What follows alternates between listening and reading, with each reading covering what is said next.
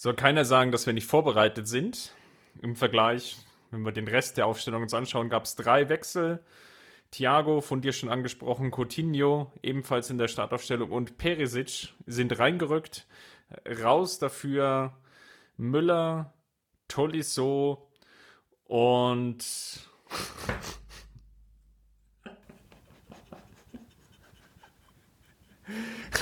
Man merkt, wir sind top vorbereitet.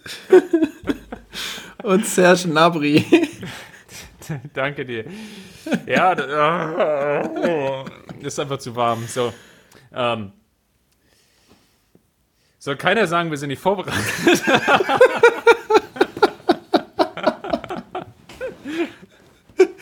Du kannst machen, was du willst, das wird sowieso ins Intro kommen. Gut. 3, 2, 1. Mirsanrot.de Geschichten rund um den FC Bayern München.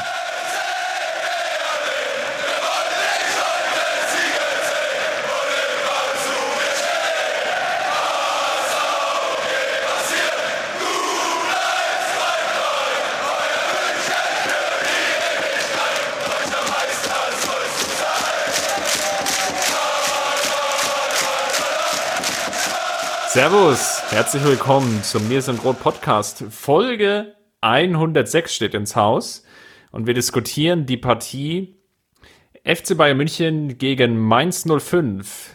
Die Münchner werden die Partie gewinnen.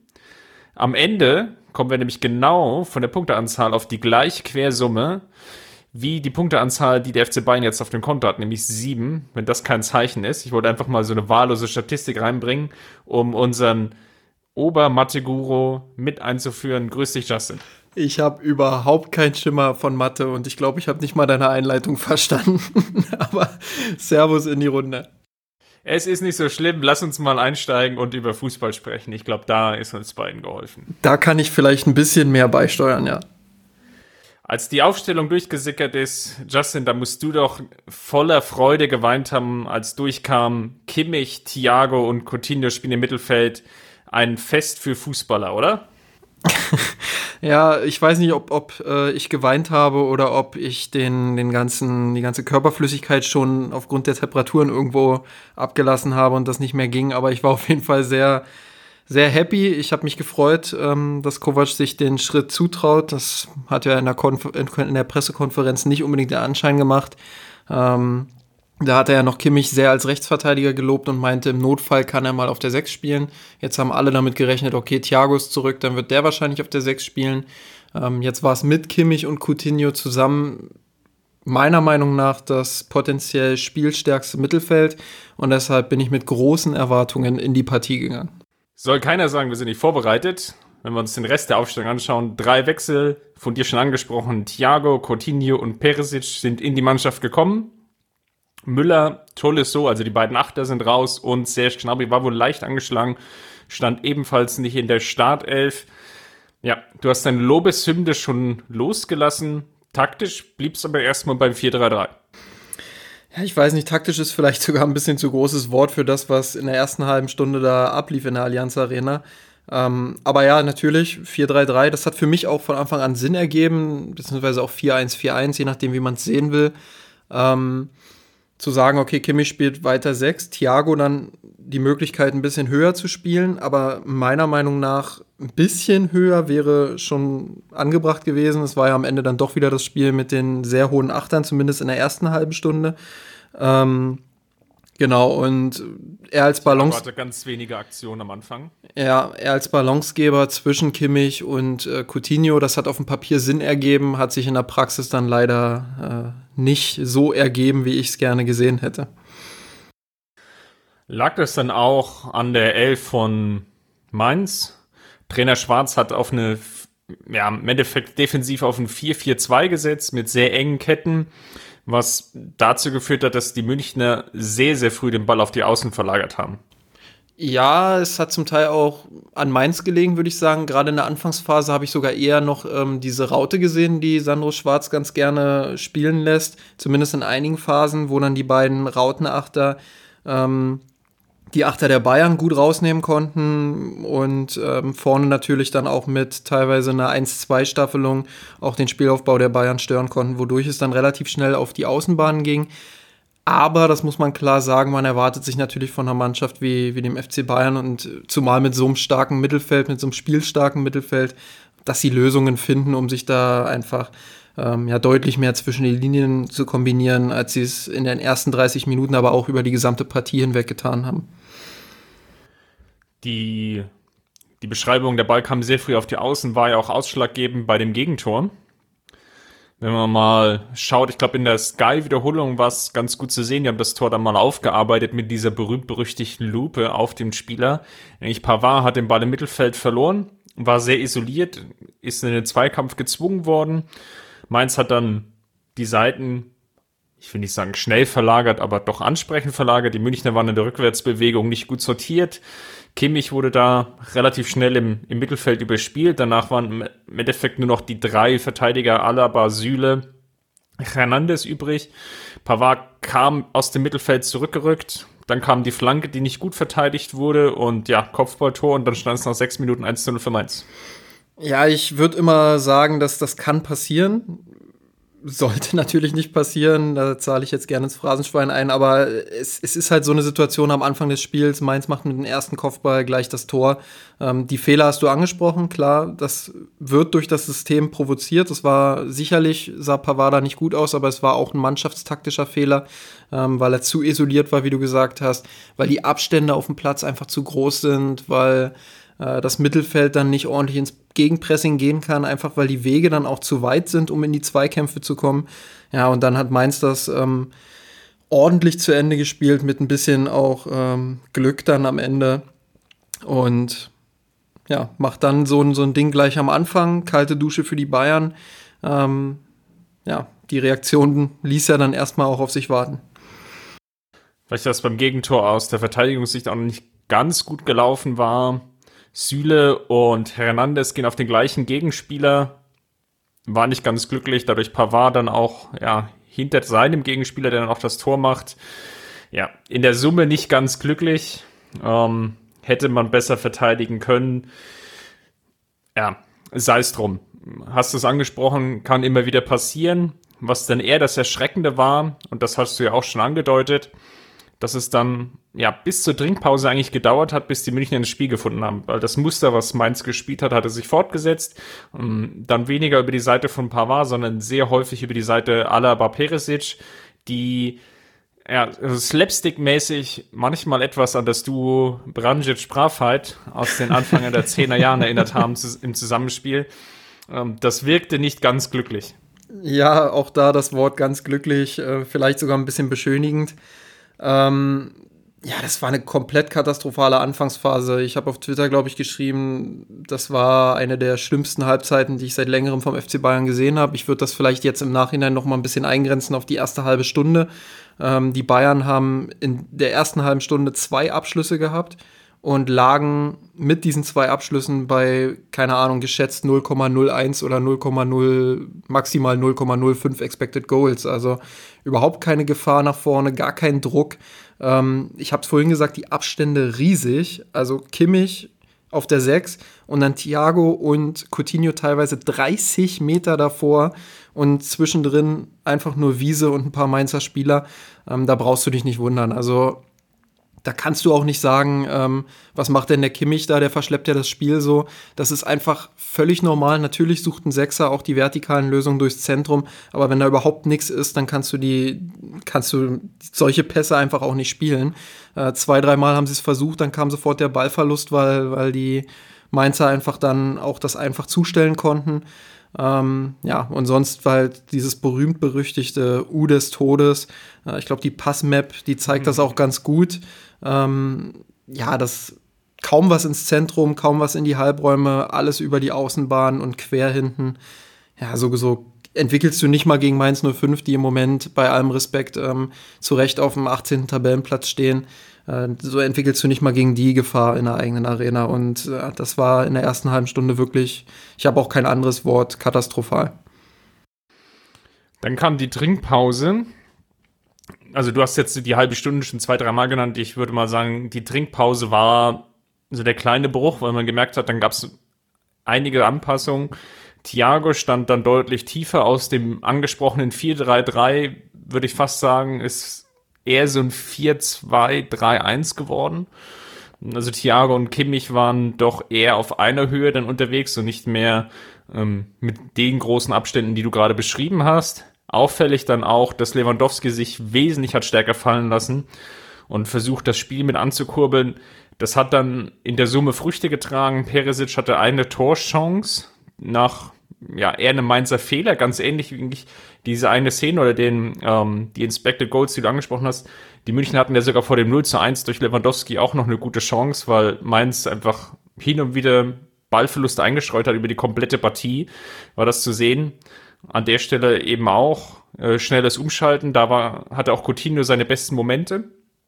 Ja, und dann kam es, wie es kommen musste. Eigentlich aus dem Nichts machen die Münchner dann einen Ausgleich. dann kam es, wie es kommen musste und aus dem Nichts. Äh, ja, das, das sagt so ein bisschen, das zeigt so ein bisschen die Differenz äh, dazwischen, weil auch in dieser Phase, Bayern hat sich dann sechs Abschlüsse zwischen der 31. und der Halbzeit äh, erspielt. Das muss man so sagen. Das waren sechs Abschlüsse, darunter auch ein paar hochwertige Abschlüsse. Aber so richtig druckvoll nach vorne würde ich sagen, wurden sie da auch nicht. Ähm, es waren immer noch die Probleme, dass sie nicht durchs Zentrum gekommen sind. Es war immer noch das Problem, dass eher wahllos der Ball nach vorne oder in den Strafraum gespielt wurde und dann äh, gehofft wurde, dass da irgendwie so ein individueller Geistesblitz kommt. Ähm, die Phase war dann durchaus besser, auch durch, der An durch die Anpassung, die du angesprochen hast, dass Thiago ein bisschen tiefer war. Äh, dadurch war der Spielaufbau dann ein bisschen besser aber halt immer noch nicht gut genug. Also Coutinho war dann trotzdem immer noch 20 bis 30 Meter hoch und oder beziehungsweise vor den beiden Sechsern. Und äh, Kimmich und Thiago, naja, die waren dann zwar zu zweit, aber hatten immer noch die langen Pässe nach vorne zu spielen. Und das hat die Situation immer noch kompliziert gemacht. Ähm, ich gebe dir recht dahingehend, dass, dass Bayern in dieser Phase dann, also 31. bis zur Halbzeit, ähm, ein bisschen besser nach vorne kam und Mainz ein bisschen besser im Griff hatte dann auch. Äh, dass sie aber ja so richtig drückend waren, das, das würde ich nicht sagen. Ähm, ja, leicht verbessert trifft es wahrscheinlich. Auffällig war, dass Mainz durch Onisivo und Burkhardt nicht mehr so den Druck geben konnten auf die Münchner Abwehrkette, dass Süle und Hernandez sich besser im Spielaufbau beteiligen konnten. Das sieht man auch sehr schön beim 1 zu 1.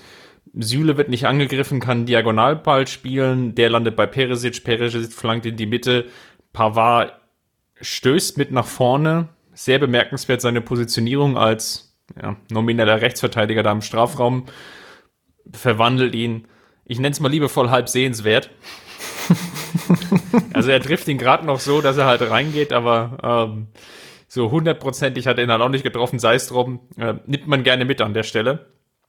Ja, ähm, dann wenig später, wie von mir schon angesprochen, Mainz mit einem Fehler im Mittelfeld. Bayern kann das dann sehr schnell überspielen. Wie auch schon, schon erwähnt, Coutinho da mit seinem besten Moment schickt Lewandowski steil. Lewandowski wird von Hacke faul. Das gibt einen Freistoß, den dann Alaba verwandelt. Und so gehen die Münchner mit einer 2 zu 1 Pausenführung in die Halbzeit.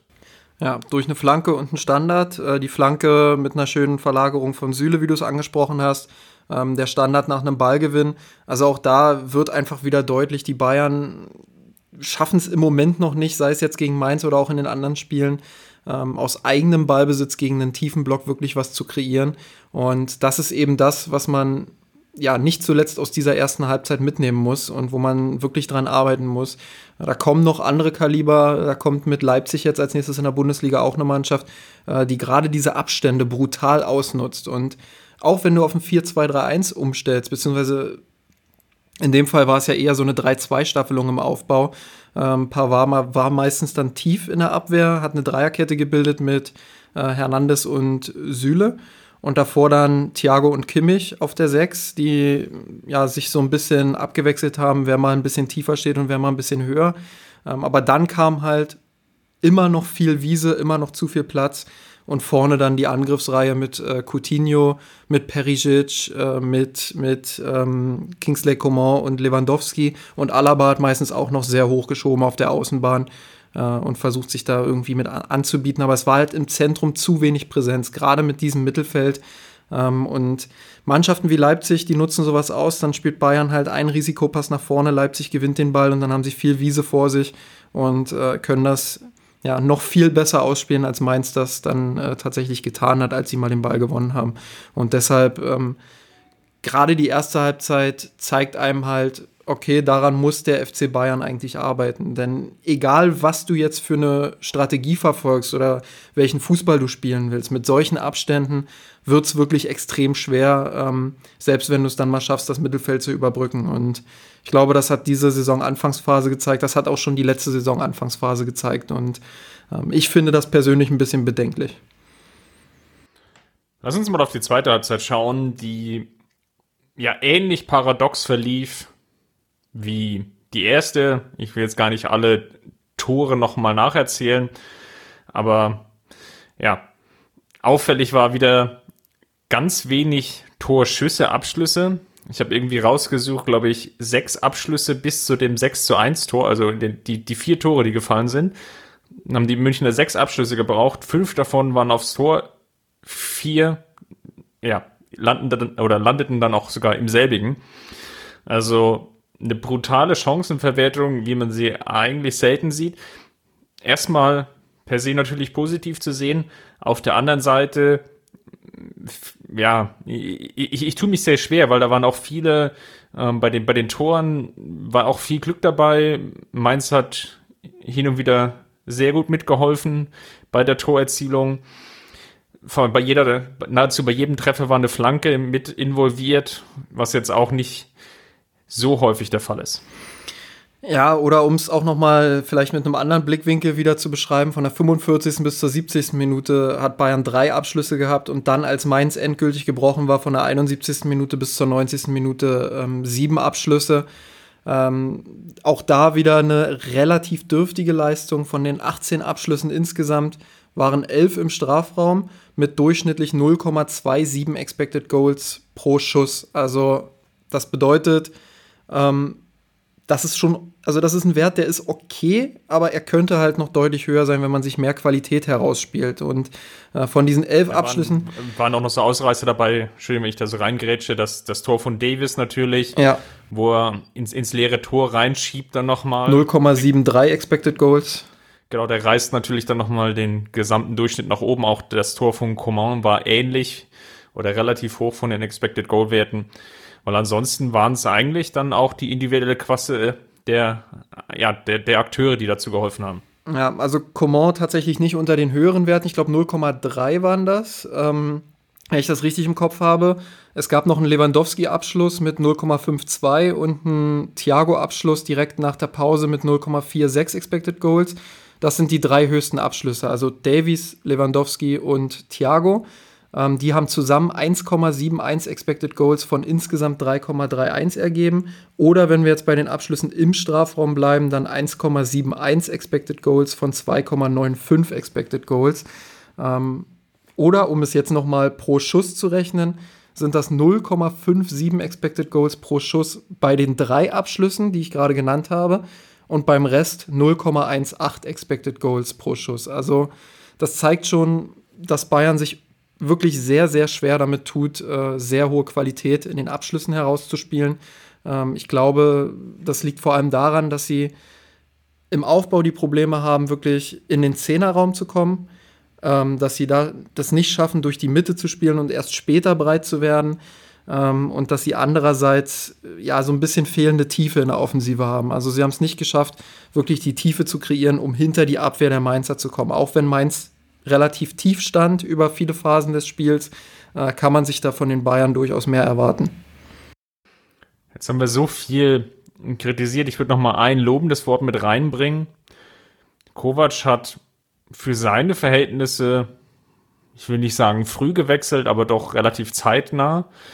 Dann in der 67. Minute Müller und Davies gebracht für Coutinho und Peresic.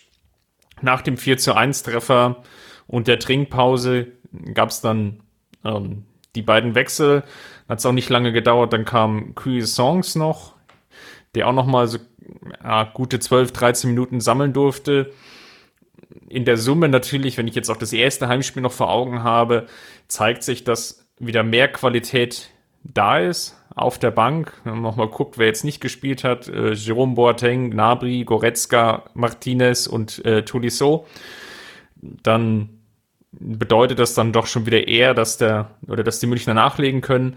Ich erinnere mich noch, dass wir hier vor zwei Wochen zusammensaßen und dann die Hände über den Kopf geschlagen haben gegen Hertha, dass, dass Kovac so spät gewechselt hat und wir haben alle noch den pumpenden Tolisso vor Augen, wie er auf, mit beiden Armen auf den, den Oberschenkel gestützt im Mittelkreis steht und nicht mehr kann äh, und Kovac aber trotzdem nicht reagieren will oder konnte. Das sei jedem jetzt äh, selber überlassen, die Interpretation. Ich glaube, das kann per se erstmal als positiv bewertet werden. Absolut, die Bayern haben, das hat Lewandowski ja auch persönlich nochmal gesagt, haben wieder ordentlich Kraft von der Bank, können so ein Spiel dann auch nochmal gegen Ende äh, umdrehen, wenn es nötig ist. Das war jetzt gegen Mainz nicht der Fall, weil sie es relativ früh klar gemacht haben.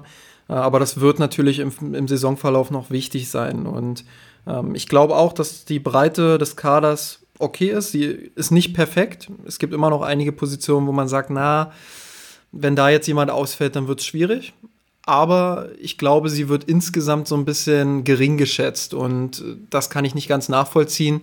Äh, ich glaube schon, dass Bayern einen sehr hochwertigen Kader hat und auch in der Breite äh, mindestens okay, wenn nicht sogar gut aufgestellt ist. Ja, und deshalb bin ich damit auf jeden Fall zufrieden und glaube, ähm, dass Kovac einige Optionen hat. Wenn wir noch bei positiven Dingen sind, man muss immer wieder, und das muss man wirklich, das habe ich jetzt auch wieder auf Twitter gemerkt, man muss es immer wieder sagen, ähm, es ist natürlich wichtig zu erwähnen, dass wir hier nicht das gesamte Spiel schlecht reden. Dass wir nicht sagen, Bayern hat 6-1 gewonnen, jetzt müssen wir, müssen wir gucken, dass wir die Bayern jetzt äh, schön klein reden, weil wir das nicht ertragen. Äh, sondern es ist, es ist natürlich Kritik am Detail. Es ist Detailarbeit, es sind Kleinigkeiten, die im Mittelfeld nicht funktionieren, es sind taktische Feinheiten, wo man einfach erkennen kann, da haben die Bayern Probleme. Und wenn man das jetzt mal überträgt aufs höhere Niveau, wenn man sagt, okay, Bayern spielt jetzt nach der Länderspielpause gegen Leipzig, Bayern spielt in der Champions League bald gegen Tottenham, da kommen natürlich noch ganz andere Kaliber und die nutzen solche taktischen Schwächen natürlich extrem aus.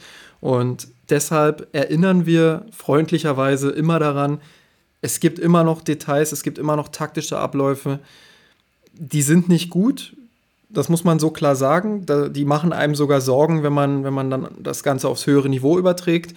Ähm, aber deshalb war das Spiel nicht schlecht. Deshalb war nicht äh, alles eine totale Katastrophe. Man muss positiv hervorheben, dass die Bayern äh, nach dem Rückstand ähm, nicht auseinandergefallen sind. Das haben wir ja tatsächlich in der vergangenen Saison auch das ein oder andere Mal erlebt. Ähm, sie hatten eine schwache Anfangsphase, sind dann begünstigt auch so ein bisschen durch ihre Abschlussstärke und die individuelle Klasse äh, gut zurückgekommen, haben eine engagierte Leistung mit guter Laufbereitschaft, mit hoher Aggressivität gezeigt, ähm, haben aber eben auch die benannten Probleme gezeigt und deshalb äh, ist es aus unserer Sicht auch wichtig, die anzusprechen, glaube ich. Ich würde gerne noch mal auf den Kader schauen, weil wir haben jetzt gemerkt, der FC Bayern spielt von Woche zu Woche. Champions League Auslosung ähm, war jetzt ja auch unter der Woche. Nach der Länderspielpause starten die Münchner dann in den berühmt-berüchtigten englischen Wochen in einem anderen Rhythmus. Und da wird es sicherlich auch für Kovac darauf ankommen. Und da bin ich sehr gespannt darauf, ob er zur Rotation zurückkehrt oder ob er jetzt den Modus beibehält, den wir in der Rückrunde gesehen haben natürlich auch begünstigt, in Anführungsstrichen, durch das frühe Ausscheiden gegen Liverpool, dass er eher weniger bis gar nicht rotiert, sondern maximal auf Verletzungen reagiert, höchstens ein bis zwei Wechsel vornimmt. Also die krasse Rotation, wenn man das so sagen will, die wir zum Teil in der letzten Saison gesehen haben. Ich erinnere an das, das Spiel gegen Augsburg, als es, glaube ich, sieben oder acht Wechsel waren. Ob wir das jetzt noch mal in der Form sehen werden oder ob Kovac es gelingen wird, da einen Mittelweg zu finden. Ich hoffe es, dass ihm, dass ihm ein Mittelweg gelingt und es ist auch notwendig. Also nochmal mit so einer, das funktioniert vielleicht einmal, was er jetzt gemacht hat, dass die Rückrunde, ähm, dass da wirklich fast eine Elf durchspielt, gefühlt. Ähm, das funktioniert einmal, das äh, kann er nicht nochmal bringen. Also äh, man hat selbst in der letzten Rückrunde schon gemerkt, da gab es dann einige unruhige Spieler, ähm, die dann auch nach außen einiges haben dringen lassen. Deshalb ähm, muss er in dieser Saison das anders lösen und äh, muss dann auch in den englischen Wochen mehr rotieren. Er muss halt aufpassen, dass er nicht wieder eine komplette Elf tauscht, die dann komplett aus dem Rhythmus ist. Äh, er muss dann sehen, dass er vielleicht drei, vier Positionen immer mal wieder tauscht, ähm, dass er dann so Spiele findet wie gegen Mainz, wo wirklich auch die individuelle Klasse schon ausreicht, um ein Spiel für sich zu entscheiden. Ähm, dass er da sagt, okay, dann gebe ich mal Nabri und Coman gleichzeitig eine Pause äh, und lass Perisic und äh, ja, was weiß ich, vielleicht sogar wirklich Müller spielen. Ähm, das sieht dann wahrscheinlich für alle nicht so schön aus, wird am Ende aber trotzdem reichen, um eine Mannschaft wie Mainz zu Hause zu besiegen, zumindest in den meisten Fällen. Äh, und da muss man, muss man dann natürlich abwägen als Trainer. Und ich hoffe und wünsche ihm, dass er da in der Moderation einen guten Weg findet und ja, dass er die Breite des Kaders, die wir angesprochen haben, dass er die tatsächlich dann auch nutzt haben wir ja jetzt ja schon gesehen bei den Wechseln. Ähm, ich fand es bemerkenswert, dass Queen Songs etwas Einsatzzeit bekommt. Sicherlich begünstigt durch den Faktor neu zum FC Bayern transferiert, soll ein paar Minuten sammeln. Hm, hat sich ja auch ähm, sehr, sehr auffällig gezeigt in den ersten 12, 13 Minuten. Aber auch, dass Davis nochmal 25, 30 Minuten spielen konnte, war sicherlich positiv. Die spannende Frage, die sich jetzt für mich stellt, ist, wie geht er mit der Personale Kimmich um? Wir hatten es eingangs schon so leicht gestreift, die Diskussion. Und ich glaube, da sollten wir jetzt mal noch näher den Fokus drauf legen. Plant ähm, Nico Kovac wirklich mit Kimmich im Mittelfeld? Also werden wir das Du Kimmich, Thiago, ich sag jetzt mal Coutinho, also die Aufstellung, ähm, die wir jetzt am Wochenende gesehen haben, wird das eher die Regel sein? Ähm, oder rückt Kimmich zurück auf die Rechtsverteidigerposition, wohl dann ähm, für Pavard, ähm, der dann vielleicht draußen sitzen würde. Das ist mir nämlich nicht so ganz klar, weil je nachdem, wie sich das dann ergibt, wenn Kimmich wirklich ins Mittelfeld drücken sollte, ergibt sich dort natürlich auch ein leichtes Überangebot. Wenn man bedenkt, dass Goretzka, Martinez, Tolisso und Müller jetzt auf der Bank gesessen haben und Cuisance, das sind dann fünf Spieler für zwei bis drei Positionen schwierig. Also erstmal finde ich, oder ich war sehr amüsiert, als ich einige Stimmen gelesen habe, die behaupten, dass Kimmich kein Sechser wäre, dass er das nicht könne. Also ich kann das Argument verstehen, dass man sagt, Kimmich ist einer der besten Rechtsverteidiger der Welt, wenn nicht sogar der beste. Warum sollte man ihn dann nicht da spielen lassen? Das ist für mich absolut nachvollziehbar. Die alte Philipp Lahm-Diskussion aus den ja. äh, Mitte des Jahrzehnts. Ja, genau. Also das kann ich sogar nachvollziehen. Da sage ich, okay, du hast einen Punkt, Richtig, kann man machen.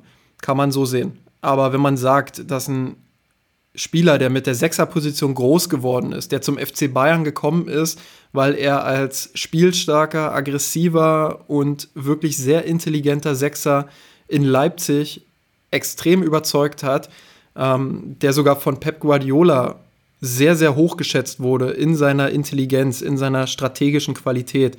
Und dass da dann gesagt wird, okay, Kimmich ist einfach kein Sechser, das, das finde ich schon ein starkes Stück und äh, das habe ich das ein oder andere Mal tatsächlich auch gelesen. Ähm, ab davon, um jetzt auch zu dieser Debatte Rechtsverteidiger oder Sechser nochmal zurückzukommen, äh, glaube ich, dass es auch stark darauf ankommt, was will Kovac eigentlich? Will er wirklich das Mittelfeld spielstark machen? Dann muss er selbst natürlich taktisch einige Dinge anpassen.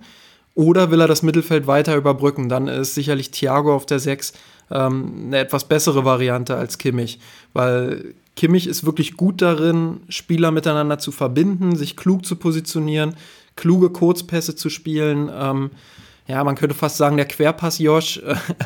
ähm, aber er kann halt auch vertikale, vertikale Kurzpässe spielen, die dann so eine Pressinglinie äh, zerstören bzw. überspielen.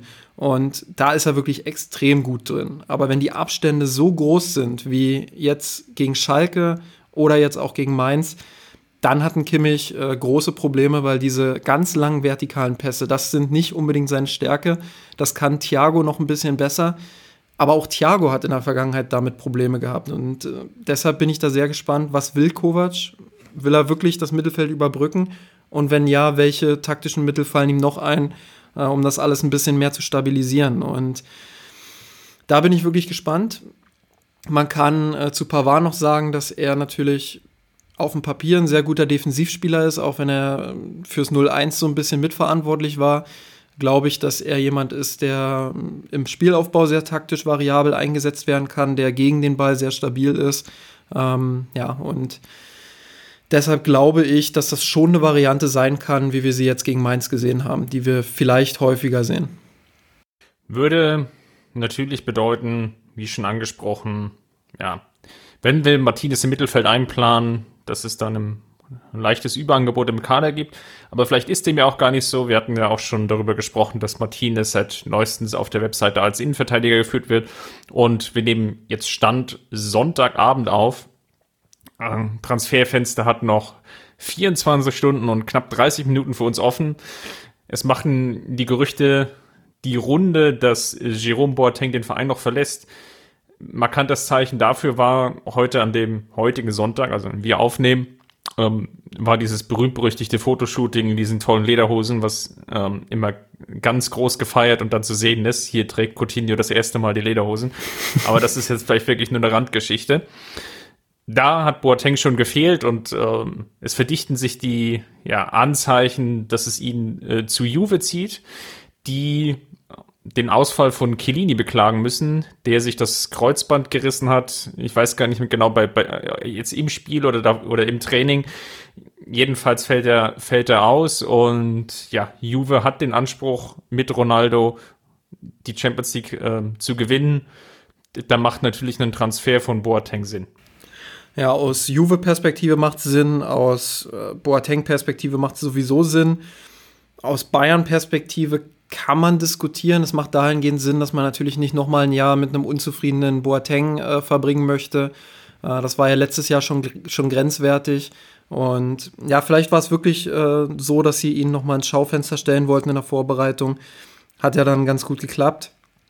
Ich persönlich finde es ein bisschen schade, weil ich glaube, dass Boateng immer noch Qualitäten hat, die einem FC Bayern weiterhelfen könnten. Gerade wenn Kovac, ich habe es gerade angesprochen, wenn er das Mittelfeld überbrücken will, dann sind Süle, Hernandez und Pavard jetzt auch eher nicht die Spieler, die ein Mittelfeld von hinten überbrücken können. Das ist dann schon eher ein Jerome Boateng, der solche Pässe spielen kann. Ähm, aber ja, also man muss natürlich auch die andere Seite sehen, dass er verletzungsanfällig ist, dass er ein bisschen in die Jahre gekommen ist, dass er jetzt nicht seine beste Saison hatte, dass die Leistungskurve auch so ein bisschen nach unten gezeigt hat, dass Kovac wahrscheinlich auch nicht so stark auf ihn setzt und man eher auf die jüngeren Verteidiger setzen möchte jetzt mit Hernandez, mit Süle und Pavard. Ähm, dahingehend ist das verständlich und du hast Martinez angesprochen. Äh, der wird nicht nur auf der Bayern-Website als Innenverteidiger geführt, sondern wurde neulich ich weiß gar nicht mehr, in welchem Spiel es jetzt genau war, aber ich kann mich erinnern, dass er als Innenverteidiger eingewechselt wurde auch. Ähm, Cottbus war das, oder? Ja, weiß ich jetzt nicht mehr. Ich Egal. kann mich nur noch an die Einwechslung erinnern und habe da noch flapsig so gesagt, aha, das ist auch ein Zeichen, dass er jetzt als Innenverteidiger eingewechselt wird. Ähm, kann mir schon vorstellen, dass er jetzt da die vierte Geige spielen muss. Und Martinez war ja am Wochenende schon relativ unglücklich über seine Spielzeit, hat gesagt, es ist besser, wenn ich nichts sage. Ähm, wenn man dann auch noch einen unzufriedenen Boateng dazu hat, dann kann dir das natürlich ganz schnell in die Hose gehen. Äh, deshalb macht es aus Bayern-Sicht wahrscheinlich auch eher Sinn als keinen Sinn.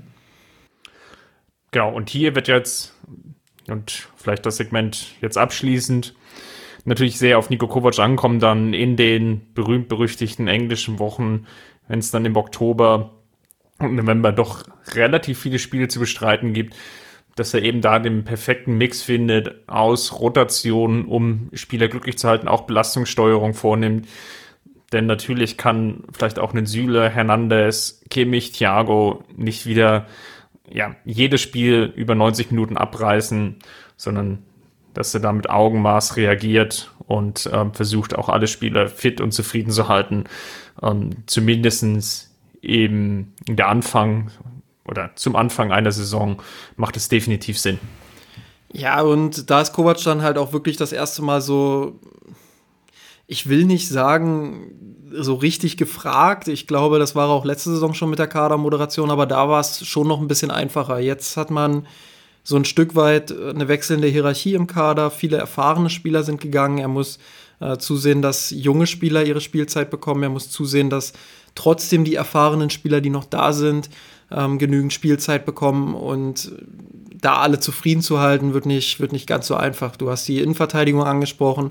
Ähm, ich würde sogar noch hinzufügen, vielleicht die, die Rolle auch von Thomas Müller. Da wird man auch äh, gespannt sein dürfen, wie das jetzt weiterläuft. Er hat eine gute Reaktion gezeigt jetzt am Wochenende, eingewechselt, zwei Torvorlagen gegeben, viel unterwegs gewesen, deutlich verbessert äh, im Vergleich zu den, zu den anderen Spielen. Kam natürlich auch gegen dann relativ kaputte Mainzer, die äh, schon auseinanderzufallen drohten.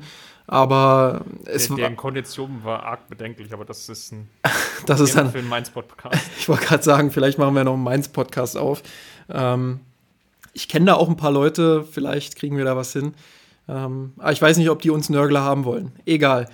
Ähm, worauf ich hinaus wollte, ist, dass Thomas Müller schon eine relativ gute Leistung dann geliefert hat und eine gute Reaktion gezeigt hat nach seiner Einwechslung. Und das darf natürlich dann auch äh, mit Spannung beobachtet werden, wie Kovac da die Rollen von Coutinho und Müller äh, moderiert. Und ja, das bringt eine Breite eines Kaders mit sich. Wir haben die Vorteile genannt, jetzt muss man über diesen Nachteil auch als Trainer irgendwie hinwegkommen. Und ich bin gespannt, wie Kovac das moderiert. Dann lass uns doch mal zum Abschluss unseres Podcasts wieder auf unsere berühmt-berüchtigte Kategorie kommen. Wie ich den Kommentaren entnehmen konnte, waren wir ja die Verlierer der Woche. ähm, ja, äh, mit unseren progressiven äh, Nennungen. Versuchen wir es nochmal, ob wir uns dann etwas hocharbeiten können. Wen hast du denn als Gewinner der Woche? ähm, mein Gewinner ist Lukas Hernandez. Wir haben es schon so ein bisschen angedeutet. Der gefällt uns eigentlich ganz gut, glaube ich, in den, in den ersten Wochen. Ähm, hat jetzt gegen Mainz, um so ein paar Statistiken vielleicht noch mit reinzubringen, äh, zwei erfolgreiche Tacklings gehabt, drei Interceptions, ähm, hat nur ein Foul begangen. Das war aber allerdings ein ziemlich dummes, direkt am Strafraum, glaube ich. Ähm, hatte nur einen Ballverlust, hatte sogar ein ein erfolgreiches Dribbling und um das Ganze noch abzurunden, äh, 110 Ballkontakte, was für einen Innenverteidiger äh, schon ein ziemlich hoher Wert ist. Das liegt sicherlich auch daran, dass die Bayern ähm, ja sehr innenverteidigerlastig gespielt haben, also sehr viel hintenrum und 92,8% Passquote. Mir gefällt sehr gut, wie aktiv er sich einbindet ins Spiel, ähm, wie er die Bälle fordert, wie er auch versucht, wirklich vertikale Lösungen zu finden und was natürlich eine Riesenqualität von ihm ist, äh, seine Geschwindigkeit und seine, seine Qualität in der, in der Rückwärtsverteidigung einfach. Also, dass er in der Rückwärtsbewegung ähm, nicht nur ein stiller Begleiter ist, sondern dass er im richtigen Moment es schafft, dann auch aktiv herauszurücken und auf den Gegenspieler zu gehen. Er hat dann sehr gutes Timing in den Zweikämpfen und deshalb gefällt mir Lukas Hernandez in den ersten Wochen sehr gut und war auch gegen Mainz für mich einer der besten Spieler und somit der Gewinner der Woche. Ich mach's mir mal einfach und sag das Kollektiv. Also Chris, so werden wir doch wieder die Verlierer der Woche. Einfach aus dem Grunde, ähm, ja, 6 zu 1, wir haben die Probleme angesprochen, du hast natürlich auch schon die Einschränkung gemacht, ähm, ja, dass, dass wir vielleicht etwas überkritisch wahrgenommen werden, dass wir natürlich aber einfach die Feinheiten, die wir auch gesehen haben, ansprechen wollen. Was wir vielleicht positiv noch nicht genannt haben, war sechs Tore gegen Mainz, sechs verschiedene Torschützen, insgesamt acht Spieler mit Scorerpunkten. Deswegen mache ich es mir wirklich einfach diesmal und sage das Kollektiv, weil einfach viele Spieler an der Torbeteiligung äh, beteiligt waren und wenn man so den Malus der ersten beiden Spiele nimmt, dann gab es einen sehr, sehr starken Fokus auf Robert Lewandowski, der zuvor alle Bayern-Tore erzielt hatte. Jetzt die breite Verteilung auf viele Torschützen, das kann erstmal positiv gesehen werden. Würde ich dir zustimmen und sogar noch ergänzen, was mir wirklich sehr gut gefallen hat, ist dieser gesamte Teamgeist. Also du hast nicht das Gefühl, äh, dass sich irgendjemand von irgendjemandem abwendet oder dass da mal abgewunken wird. Sicherlich gibt es auch mal äh, so Sachen, wo dann einer mit einem Abschluss nicht so zufrieden ist. Beispiel Lewandowski. Ähm, aber das ist völlig normal, das gehört dazu in jedem Team. Ähm, und mir gefällt einfach diese gesamte Einstellung der Mannschaft, dass sie Bock haben, zusammen Fußball zu spielen. David Alaba hat das auch noch mal im Interview bestätigt, hat gesagt, ähm, dass es ihm sehr viel Spaß macht, mit diesen Jungs da auf dem Platz äh, Fußball zu spielen. Und das ist einfach was, diese, diese Freude dann auch äh, an diesem Fußball, der, der wird auch auf die Fans übertragen, das merkt man dann auch. Ähm, auch wenn noch nicht alles läuft, ist das durchaus ein Pluspunkt, den man in den ersten Wochen feststellen kann. Teamgeist und Einstellung passen auf jeden Fall.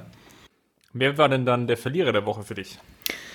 Ähm, das Kollektiv, nein, äh, das Kollektiv, das Kollektiv im zentralen Mittelfeld, könnte ich sagen. Ähm, also ich habe eingangs erwähnt, was ich für hohe Erwartungen an die drei im Mittelfeld hatte und wurde dann relativ enttäuscht und fand, dass das sehr uninspiriert war, dass es vom Positionsspiel nicht gut genug war. Ähm, ich habe das Gefühl, das sind die Vorgaben, das sind die taktischen Vorgaben, die einfach die spielerische Qualität dieser drei Spieler beschränkt haben. Ähm, deshalb für mich die drei zusammen äh, ja, die Verlierer der Woche, weil sie ihre Qualitäten im Zentrum nicht zeigen konnten. Und dazu zählt auch, dass ein Thiago beispielsweise halb rechts gespielt hat, statt halb links zu spielen, wo er meiner Meinung nach deutlich effektiver und stärker ist. Und das sind so Kleinigkeiten, wo ich sage, das hat mich gestört und deshalb sind die drei Jungs die Verlierer der Woche für mich. Ich habe auch drei Spieler als Verlierer der Woche und wir haben schon indirekt über sie gesprochen, nämlich die alteingesessenen Stars. Ich nehme jetzt mal Martinez, Boateng und Müller. Müller natürlich mit der Einschränkung, dass er ein super Spiel gemacht hat, nachdem er von der Bank ähm, reingekommen ist. Aber muss jetzt einfach mal schauen, wie sich ihre Karriere, ihr Weg bei den FC Bayern entwickelt. Ähm, durch die Verpflichtung von Coutinho, durch die Überlegung von Nico Kovac vielleicht ein sehr spielstarkes Mittelfeld zu bringen, kann es sein, dass Müller vielleicht nicht mehr ganz auf diese Spielzeit kommt, die gewohnt ist. Deswegen eher vielleicht mit leichter Einschränkung natürlich Boateng und Martinez an erster Stelle zu nennen, als die Verlierer der Woche, die ähm, bisher noch keine Minuten gesammelt haben, ähm, als es jetzt ja so richtig in die Vollen ging in die laufende Saison. Und ja, das ist dann halt einfach aus ihrer Sicht natürlich ähm, einfach blöd und macht sie deswegen für mich zum Verlierer der Woche. Man könnte sogar noch äh, sagen, die alte Garde. also, ich habe neulich auch eine Statistik gelesen, die ich sehr interessant fand. Da war so ein Diagramm aller Top-Mannschaften in Europa und auch die, die äh, so halbwegs zu, zu den besten Mannschaften zählen. Und ich habe in diesem Diagramm, also da wurde dargestellt, das Durchschnittsalter der einzelnen Mannschaften auf den gesamten Kader bezogen und rate doch mal, wenn man jetzt nur die, sagen wir, acht bis zehn Top-Teams in Europa nimmt, auf welcher Position der FC Bayern steht, wenn man, wenn man danach geht. Platz 1 ist die jüngste Mannschaft, also der jüngste Kader, und Platz 10 ist der älteste Kader. Dann dürften die Münchner ziemlich weit hinten dran stehen. Im Sinne von der älteste Kader, meinst du? Der älteste Kader, ja. Tatsächlich hat dieses Diagramm, ich muss das nochmal nachprüfen, weil ich selbst nicht glauben konnte, stand dieser Kader unter den Top-Mannschaften in Europa auf Platz 1, was äh, den jüngsten Kader angeht. Durchschnittsalter irgendwas mit 26. Und das fand ich dann auch schon sehr bemerkenswert. Klar, Bayern hat viele ältere Spieler verloren, hat mit Perisic einen älteren dazugeholt, ähm, hat aber auch, und das passt auch so ein bisschen zu deinem Verlierer der Woche, ähm, einiges an Alter verloren und ja, lässt jetzt auch einige Spieler mal auf der Bank, die ein bisschen älter sind. Stichwort Martinez, Thomas Müller und Boateng, der den FC Bayern jetzt wahrscheinlich verlassen wird. Das war's für heute. Unser 106. Podcast ist im Kasten. Es war wie angekündigt etwas statistiklastig. Ich hoffe, es hat euch dennoch gefallen. Wenn es euch gefallen hat, ähm, hinterlasst uns gerne eine Rezension bei iTunes. Es hilft uns einfach gesehen zu werden. Ansonsten Natürlich freuen wir uns auch darauf, wenn ihr einen Kommentar bei Twitter hinterlasst, im Blog, auf Facebook. Natürlich gerne auch unter Patreon, dort, wo ihr uns supporten könnt. Ähm, Justin wird da zukünftig ähm, auch weiterhin konsequent Fragen sammeln, die wir gerne dann hier mit einweben. Also nutzt die Chance der Beteiligung, lasst uns, ähm, ja, unterstützt uns mit einem kleinen Umkostenbeitrag. Das würde uns sehr helfen. Ansonsten bleibt mir nur zu sagen, Justin, vielen Dank. Jetzt ist deine Zeit, noch Werbeblock zu machen. ich habe ja letzte Woche äh, großkotzig angekündigt, dass diese Woche ein paar Patreon-Fragen mit einfließen, aber tatsächlich kam keine einzige Frage. Vielleicht habe ich das ein bisschen zu, äh, ja, zu versteckt auf Patreon gepostet. Aber ja, kleine Kritik an unsere Unterstützer und Unterstützerinnen. Nächste Woche möchte ich mindestens zwei Patreon-Fragen, die ich Chris um die Ohren ja, schießen kann. Natürlich aber auch Kritik an uns. Da müssen wir noch an den Feinheiten und an der Abstimmung arbeiten. Aber so ist das halt normal am Saisonanfang. Ich freue mich darauf, dass wir nächste Woche vielleicht die Länderspielpause nutzen können und einfach mal den, den Blick aufs große Ganze richten können. Wie hat sich der FC Bayern zum Anfang geschlagen? Vielleicht schauen wir auch noch mal ja, so ein kleines Zwischenfazit. Was lief gut, was lief schlecht? Das hört ihr alles nächste Woche. Bis dahin bleibt uns gewogen. Macht's gut. Servus. Servus. Wir haben den Kampf gewonnen, den Thron erkommen, der Haien hat's gemacht. Ich hab geträumt von dir,